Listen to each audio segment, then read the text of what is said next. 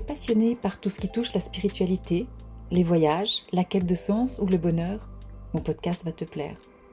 La Voix du Cœur est un podcast hebdomadaire qui s'adresse aux personnes désirant développer et incarner leur spiritualité dans leur vie de tous les jours. Je m'appelle Nathalie Quadri. Il y a plus de 18 ans maintenant, j'ai écouté mon cœur et j'ai changé totalement de vie. J'ai accepté ma différence et ma médiumité et depuis, j'accompagne des personnes à s'aligner dans leur vie. Inspirer les personnes à oser être elles-mêmes, rayonner et se créer une vie extraordinaire en écoutant leur cœur et leur intuition. Les aider à révéler leur potentiel pour manifester leur propre magie. C'est ça ma mission aujourd'hui. Bienvenue dans mon podcast.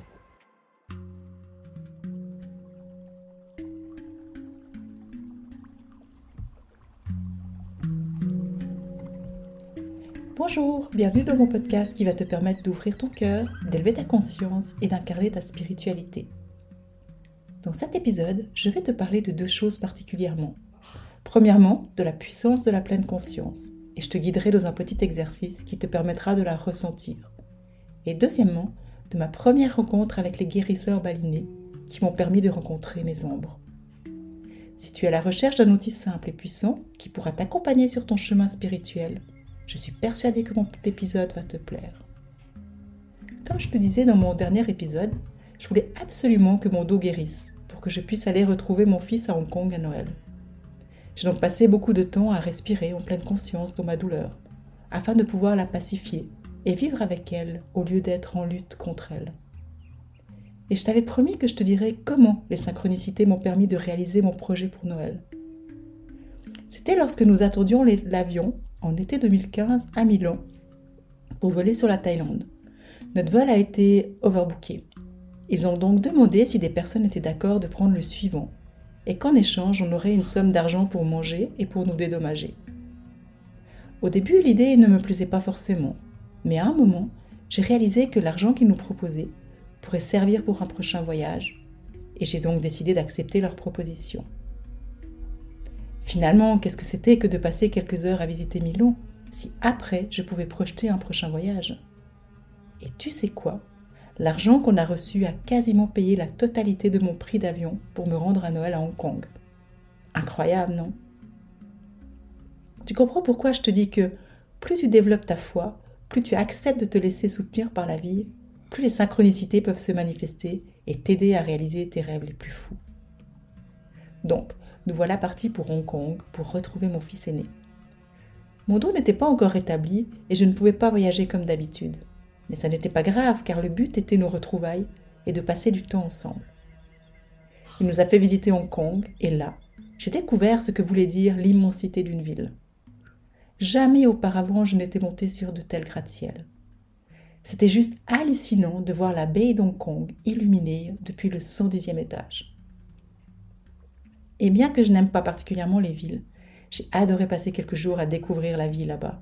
Et j'avais vraiment l'impression d'avoir été parachutée dans un monde tellement différent de celui du petit village dans lequel je vis. C'était complètement fou, mais une super expérience. Je me rappelle, on rentrait dans un immeuble et on s'y perdait. On ne trouvait souvent même plus les sorties. Et parfois, il fallait même un GPS, car on entrait depuis une rue et on sortait de l'autre côté de la route. Enfin bref, Vraiment un autre monde. Mais quelques jours étaient bien suffisants pour moi, et on avait prévu d'aller passer Nouvel An sur une petite île paradisiaque au Vietnam. On a donc volé sur Ho Chi Minh et ensuite sur Phu Quoc, où on a passé quelques jours sur la plage, avant de prendre un bateau pour partir à la découverte de la vallée du Mekong du sud du Vietnam. Ça a été un voyage vraiment un peu sport, car on n'avait bien sûr rien réservé à l'avance, car j'aime partir à l'aventure et me laisser guider au fil du voyage. On voulait débuter notre voyage à Shudok, qui se trouve proche de la frontière du Cambodge, car je voulais ensuite descendre le Mekong en bateau. Je me rappelle qu'on a pris un petit bus depuis l'arrivée au port où on est arrivé depuis Phuket pour nous rendre à Shodok. Et c'était vraiment galère car c'était pas un car touristique, c'était un car local. Donc on a dû attendre qu'il soit plein pour partir et ensuite, il s'arrêtait en cours de route pour prendre encore et encore des gens. Imagine, ça devait être un bus où en Suisse on aurait été euh, une quinzaine de personnes et on s'est retrouvé à plus de 30 personnes entassées avec bagages, sacs et tout. La folie. Rappelle-toi, mon dos était toujours fragile. J'ai donc voyagé une fesse sur un siège et une autre sur une valise. Et après plusieurs heures de voyage, mon dos était fracassé. Vu qu'on n'arrivait pas à se faire comprendre vu qu'on ne parlait pas vietnamien, on avait pris un billet pour Chodok, mais on ne savait pas où on arriverait. Et à un moment, ils nous ont arrêté, ils ont arrêté le bus et ils nous ont fait comprendre qu'on était arrivé. Et on est descendu, et puis je me rappelle, on était vraiment au milieu de nulle part. J'étais crevée car j'avais vraiment super mal au dos, et on se retrouvait dans un endroit isolé, un peu en retrait d'une route, sans savoir si on était dans la bonne ville, qui d'ailleurs ne nous paraissait pas être une ville. Enfin bref, on a attendu un moment dans un mode mais on fait quoi là? Et au bout d'un moment, on a avancé en direction de la route pour voir si on pouvait trouver quelqu'un. C'est alors qu'une personne en scooter est venue vers nous et on a communiqué comme on pouvait, plutôt avec des gestes, pour lui faire comprendre qu'on voulait trouver un hôtel. On essayait de lui demander s'il y avait des taxis, et je me rappelle plus exactement comment c'est arrivé, mais tout d'un coup, il y avait trois personnes avec des scooters qui étaient là, et ils nous faisaient des signes de monter derrière eux. Imagine, on avait nos valises, j'étais cassée. Mais bon, sans vraiment comprendre comment, je me suis retrouvée assise sur un scooter, ma valise accrochée, je ne sais pas comment, et ils nous ont déposés devant un hôtel. Quand j'y pense en te parlant, c'était vraiment une histoire incroyable. Mais bon, la vie nous a amené la solution dont on avait besoin, comme toujours. On s'est reposé un peu et ensuite je savais qu'il y avait une magnifique pagode dédiée à Quanam. Quanam, c'est le nom donné à Quanin au Vietnam et que j'avais envie de la visiter. Et quand on a demandé comment on pouvait s'y rendre, ben, ils ont appelé des personnes avec des scooters, car apparemment c'était leur taxi local. Franchement, j'ai hésité car mon dos me faisait vraiment mal. Mais mon envie d'aller visiter cette pagode à la tombée de la nuit me motivait assez pour dépasser ma douleur. Je reprenais mes exercices de respiration pour gérer la douleur et je montais sur le scooter. Inutile de te dire à quel point cette pagode était incroyable. On a bien pris le temps de la visiter. Il y avait aussi une petite boutique avec des, des nonnes bouddhistes qui, qui les tenaient. J'ai acheté d'ailleurs des statuettes de Kwanam que j'ai toujours, qui me rappellent chaque fois celui magique. J'ai vraiment été touchée par la douceur de l'énergie qui y régnait et par l'énergie de Kwanam.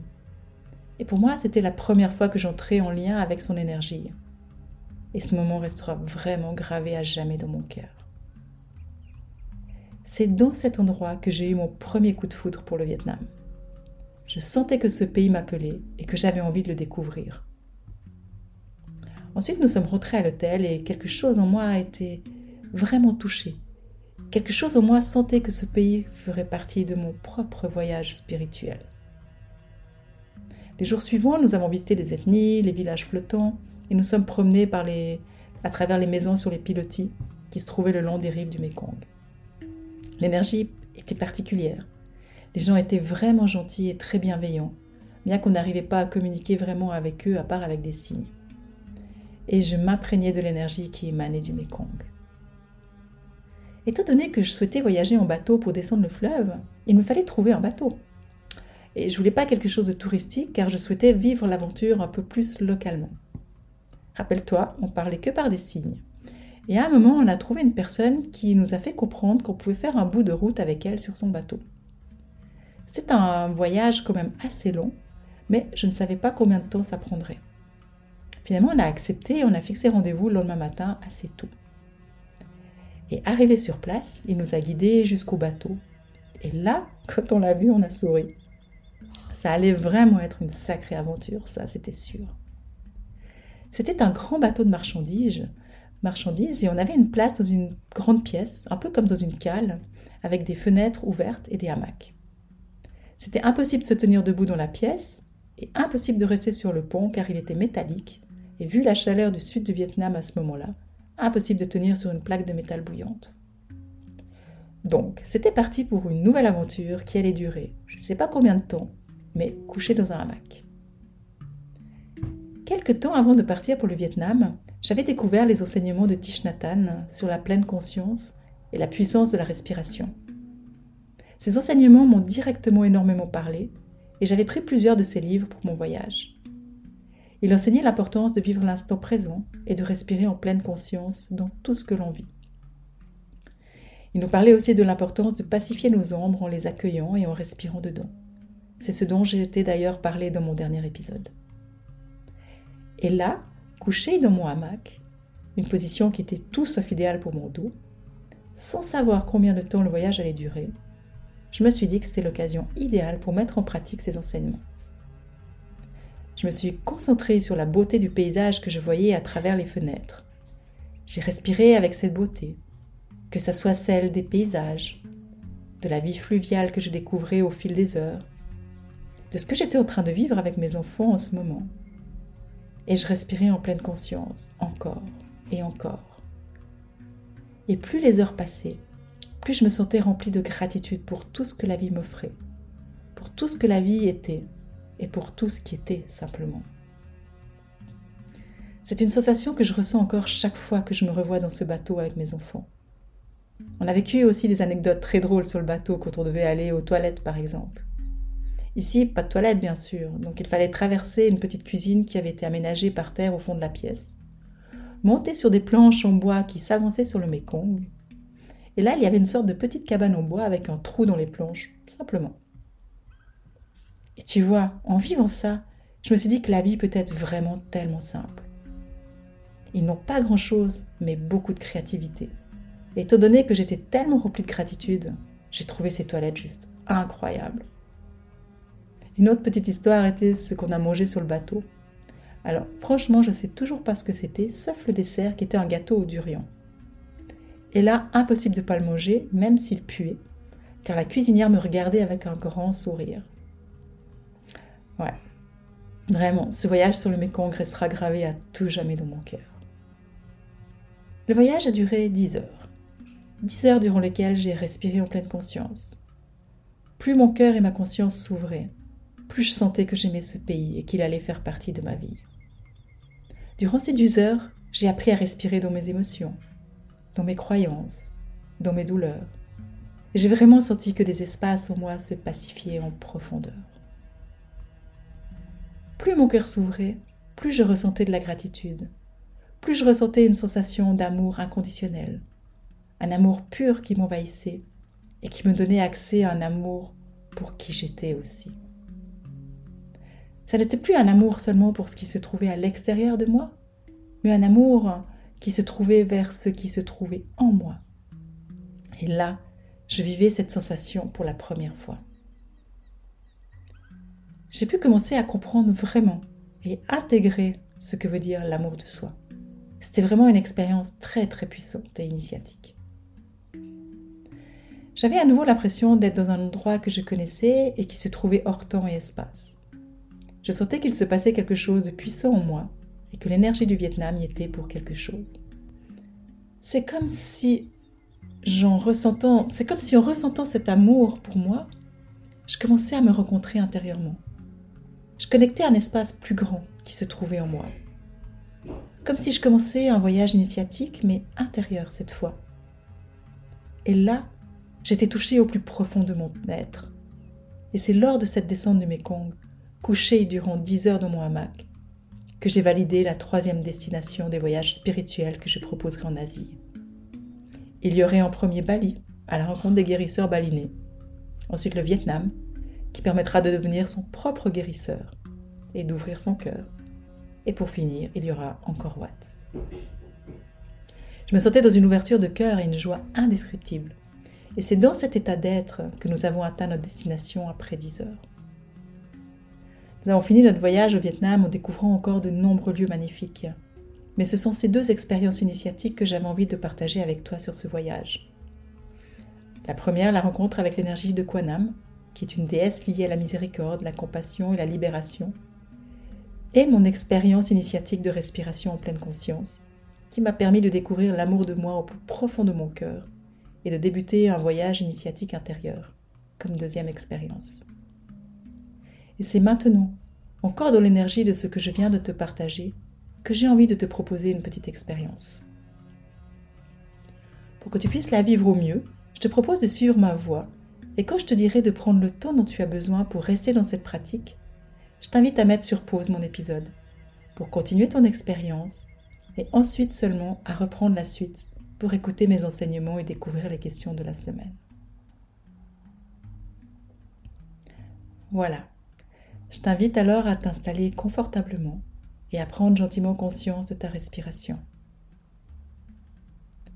Inspire et ressens l'air qui entre par ton nez. Et expire et ressens l'air qui ressort par ton nez. Inspire et ressens la température de l'air qui entre par ton nez. Et expire et ressens l'air qui ressort un peu plus chaud. Encore. Inspire et expire. Inspire et expire en pleine conscience. Maintenant, je t'invite à inspirer la paix et expire tout ce qui peut te préoccuper, que ce soit des situations, des pensées, des émotions, du stress ou de la douleur. Continue à ton rythme simplement en te disant J'inspire la paix, la joie et j'expire mon stress, ma douleur, ma colère ou autre chose que tu peux nommer et qui peut évoluer au fil de la pratique. Encore. J'inspire la paix, la joie, l'amour et j'expire mon stress, ma colère, ma douleur. Et continue tout le temps dont tu auras besoin. Et à la fin, reviens en douceur en reprenant une respiration normale et en reprenant contact avec l'espace dans lequel tu te trouves. Je te laisse mettre sur pause si nécessaire pour que tu puisses vivre mon exercice à ton rythme.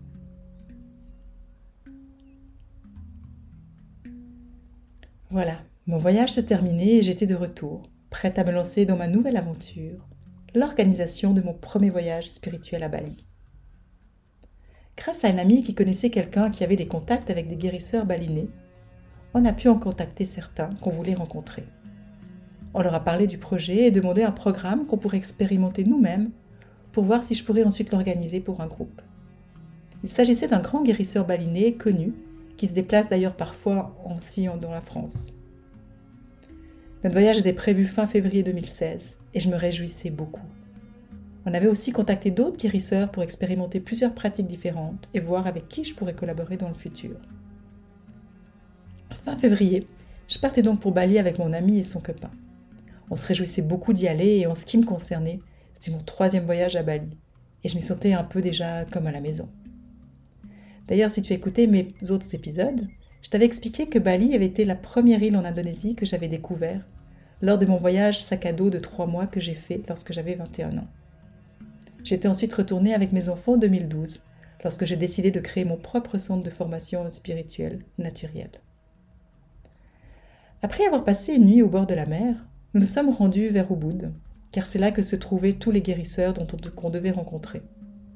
Encore aujourd'hui d'ailleurs, beaucoup de guérisseurs balinais se trouvent dans cette région, car elle est bien touristique. Je vais te parler spécialement d'une expérience qui a été autant initiatique que traumatisante pour moi, bien que les autres furent très intéressantes aussi. Mais pour être honnête, si je voulais tout raconter, on serait encore là demain. Un jour, on devait se rendre avec le guérisseur et deux de ses assistants dans une grotte spéciale qui n'était pas accessible à tout le monde, car à l'intérieur il y avait une fontaine spéciale et il y avait aussi un petit temple devant. Il ne nous avait rien dit, si ce n'est qu'on allait faire un rituel spécial dans cet endroit. J'y allais en confiance, bien que je n'aime pas spécialement les grottes car je suis un peu claustro. Mais bon, c'était pour la bonne cause, donc j'étais prête à dépasser mon appréhension. On commençait à entrer dedans et directement j'ai eu une impression d'étouffer, car il faisait super chaud et que ça sentait un peu le soufre. On s'engouffrait de plus en plus loin et il faisait complètement nuit. On était éclairé après juste par des lanternes de ses deux assistants. Et plus on avançait, plus le sol devenait gluant, visqueux, et je sentais bien car j'étais en tongue. Ça n'était vraiment pas rassurant aussi parce qu'il y avait des chauves-souris qui nous volaient partout autour de nous en criant. Et ce que j'ai oublié de te dire, c'est que non seulement je suis claustro, mais en plus j'ai une peur bleue des chauves-souris, des insectes ou des serpents. Enfin bref, on continue à avancer et mes pieds s'enfonçaient dans ce gluon. Et j'étais horrifiée quand j'ai réalisé que, au fait, c'était juste les extréments des chauves-souris. Alors imagine le nombre qu'il y en avait. Je n'avais qu'une envie, c'était sortir en courant. Mais là, impossible, parce qu'il faisait nuit. Et à un moment, on est arrivé au fond de la grotte vers la fontaine. Il nous a fait des purifications, et puis le plafond était très bas là, alors du coup, j'ai levé la tête et devine ce que j'ai vu, en plus des chauves-souris. Le plafond était recouvert de cafards, ça grouillait de partout. J'ai cru que j'allais m'évanouir et j'osais rien dire à mes amis parce que j'avais peur que eux aussi aient peur après. Ensuite, ils ont mis des nattes par terre sur les excréments et nous ont dit de nous asseoir. Le guérisseur a allumé un encens et nous a demandé de le regarder. Et là, je me suis dit Ah non, il va pas faire ça. Et oui, il l'a fait. Il a éteint les lanternes et on s'est retrouvé dans la nuit totale. Inutile de te dire que les chauves-souris se sont rapprochées encore plus près de nous en criant de plus en plus fort, avec les cafards qui étaient juste au-dessus de nos têtes. J'étais paniquée et tout mon corps a commencé à trembler. J'arrivais plus à l'arrêter, j'arrivais plus à le contrôler. Le guérisseur nous a demandé de fixer la lumière de l'encens pendant qu'on allait à la rencontre de nos peurs les plus profondes. À ce moment, j'avais juste envie de lui crier Mais tu rigoles, je suis déjà en train de vivre mes pires cauchemars. Car je sentais également qu'il devait y avoir un serpent qui n'était pas très loin. Et là, on est resté là, à rencontrer nos ombres en fixant la lumière de l'encens, jusqu'à ce que celui-ci soit complètement brûlé. Je contrôlais plus mon corps, et grâce à toute la pratique de la respiration en pleine conscience que j'avais acquise, j'ai respiré dans mon ventre durant tout ce temps pour rester en lien avec ma sécurité intérieure lorsque mes ombres se montraient à moi. J'ai eu l'impression que ça durait une éternité parce que les bâtons d'encens à Bali sont super lents. Mais j'ai pu traverser mes peurs les plus profondes grâce à la respiration et au focus sur la lumière. Une fois que l'encens avait fini de brûler, ils ont rallumé les lanternes et nous ont dit qu'on allait ressortir pour aller rencontrer notre lumière cette fois. J'ai eu beaucoup de peine à me relever, car vu que mon corps avait tétanisé, il était très douloureux et j'avais même de la peine à marcher. Heureusement que mon ami était là pour m'aider, sinon je ne sais pas comment j'aurais réussi à monter les marches pour sortir. Et tu sais quoi? À environ 10 mètres d'où on était assis, il y avait un énorme python, car apparemment c'était le gardien des lieux. Bref, mon pire cauchemar. Je t'avais prévenu, hein? Enfin, on ressort de la grotte et il nous montre une autre juste à côté, mais dans laquelle il y avait de l'eau, et il nous a dit qu'on allait y entrer pour rencontrer notre lumière. Là, je me suis dit, ah non, pas l'eau dans une grotte, car je sais très bien ce qu'on trouve régulièrement dans des grottes avec de l'eau à Bali. Des serpents. On entre dans l'eau et il nous demande de ne plus bouger, de rester immobile pour connecter la lumière. Et pour moi, c'était impossible, car chaque fois que je suis dans l'eau, je flotte. Donc c'était impossible de rester droite. Mon corps tourne tout seul et se met à flotter. Il m'a pas cru et pensait que je voulais juste pas faire ce qu'il disait et de m'envoyer plus loin là où j'avais pas le fond. Mais c'est encore pire. Mais au moins, il avait l'impression que je le dérangeais pas. Et je suis restée là à flotter, à ressentir plein de trucs autour de moi que je savais pas ce que c'était et qui me frôlaient. Le temps passait super long. Mais je continuais à respirer en suivant le processus d'accueillir la lumière. Inutile de te dire qu'à ce moment, je me suis dit que jamais je collaborais avec lui pour aller avec un groupe. Alors ça, c'était sûr. Quelques jours après, mon fils venait d'Hong Kong pour me rejoindre à Bali pour quelques jours. Et on voulait aller, on avait prévu d'aller se balader. Mais impossible, car j'avais beaucoup trop de courbatures dues à la tétanie. C'est là il m'a dit que je vivais quand même des expériences un peu bizarres. Mais bon, vu qu'il me connaît, ça il l'a bien compris depuis longtemps. Après cette expérience, on a reçu d'autres enseignements de lui et rencontré d'autres guérisseurs et grands prêtres. On va visiter des temples que j'affectionnais particulièrement et que je visite d'ailleurs maintenant chaque fois que je me retourne à Bali. Un des guérisseurs et le grand prêtre m'ont les deux dit que j'avais déjà vécu à Bali et qu'ils me reconnaissaient comme gourou. C'est un mot que je rejetais car il y a une connotation très négative en Occident, une connotation sectaire. Mais pour eux, un gourou est une personne qui communique avec l'univers et qui transmet des enseignements. Le grand prêtre m'a d'ailleurs transmis un mantra sacré qu'il m'a fait promettre de ne jamais divulguer, et qui pourrait, d'après lui, même ressusciter les morts. Quand il m'a dit ça, ça m'a fait sourire parce que j'ai repensé directement à Anubis et à ce que j'ai vécu en Égypte. Mais bon, inutile de te dire que jamais je le divulguerai et que jamais j'oserai l'utiliser. Ensuite, nous avons passé quelques jours dans un écolieu spirituel dans lequel j'ai vécu une expérience incroyable, mais qui s'est révélée juste par la suite. Mais de ça, je t'en parlerai dans mon prochain épisode, car pour l'instant, j'ai envie de te transmettre mes enseignements. Voici le premier enseignement que j'ai tiré de cet épisode et que j'ai envie de partager avec toi. C'est la puissance de la respiration comme outil d'évolution. Lorsque j'avais suivi mon stage de MBSR, j'avais découvert comment la respiration pouvait m'accompagner dans mon quotidien. Mais il me manquait la dimension spirituelle. Il s'agissait d'une méthode qui a été mise sur pied et qui est beaucoup utilisée par les psychologues ou dans le domaine médical, et il n'est pas du tout question de spiritualité pour que ça reste vraiment hors dogme. Ça, je peux tout à fait comprendre. J'ai pas de jugement là-dessus. Et grâce à cette pratique, d'ailleurs, j'ai pu apaiser mes douleurs, et c'était vraiment un réel cadeau. Mais en découvrant les enseignements de Thich et en pratiquant la respiration dans cette conscience, j'ai pu ressentir cette dimension spirituelle. C'est normal, tu me diras, parce que c'était un moine bouddhiste, donc il incarne cette dimension. Mais cette pratique m'a permis de découvrir l'amour de moi, de connecter un espace spirituel, mais en moi, pas seulement avec l'extérieur. Et ça a été une vraie révélation pour moi. Donc ce que j'avais envie de te transmettre aujourd'hui, c'est l'importance de choisir un enseignant qui correspond à tes valeurs, à tes attentes et à ce qui te nourrit. On est toutes différentes et on a toute une envie d'évolution différente. Mais je t'invite à découvrir un peu plus qui sont tes enseignants et leurs valeurs avant de choisir leur formation. C'est ce que j'ai compris lors de la descente du Mekong. Mon deuxième enseignement est que, lorsque j'ai vécu mon pire cauchemar dans la grotte à Bali, j'ai découvert mes peurs les plus profondes, mes ombres, et je les ai traversées. J'ai réussi à le faire car j'ai respiré dans mon ventre. Je suis restée dans mon corps et je n'ai pas été manipulée par mes pensées et les films les plus cata qu'elles me montraient. J'ai gardé mon focus également sur la lumière de l'encens et j'ai pu ressortir vraiment grandi de cette expérience. Car depuis, je n'ai plus la phobie de tous les insectes ou bêtes qui volent ou qui rampent. J'ai d'ailleurs même pu, suite à ça, réussir à me doucher avec un scorpion à côté de moi. C'est pour dire à quel point cette expérience m'a changé. J'ai compris que la nature me veut du bien et que c'est mes peurs qui me faisaient croire le contraire. Et ça, ça change la vie, crois-moi.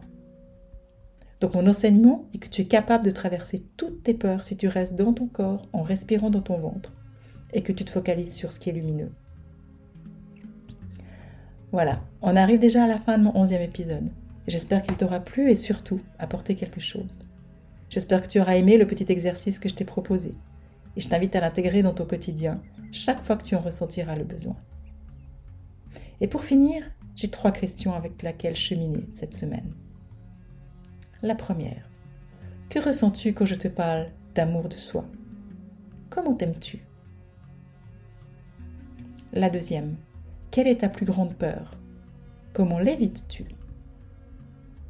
Et la troisième, que ferais-tu si tu ne l'avais pas? Voilà, il me reste à te remercier d'avoir passé ce moment avec moi et n'hésite pas à me laisser un commentaire si mon épisode t'a plu, car tu es ma source de motivation et d'inspiration. Je me réjouis de te retrouver dans mon prochain épisode au cours duquel je te parlerai de la suite de mon séjour à Bali et de la découverte des guérisseurs avec qui je collabore encore maintenant. C'est la période de l'avant maintenant et j'ai envie de te faire un petit cadeau. Je te proposerai chaque jour jusqu'à Noël une petite vidéo que je posterai sur YouTube, Instagram ou Facebook avec une affirmation positive et trois actions à choix à pratiquer pour t'aider à l'intégrer dans ton quotidien. Alors, n'hésite pas à t'abonner à ma chaîne YouTube ou à me suivre sur Instagram pour les découvrir. Et aussi à les partager avec tes amis. Il me reste à te souhaiter une merveilleuse semaine, plein de plaisir dans le cheminement avec mes enseignements. Je t'embrasse et je te dis à la semaine prochaine.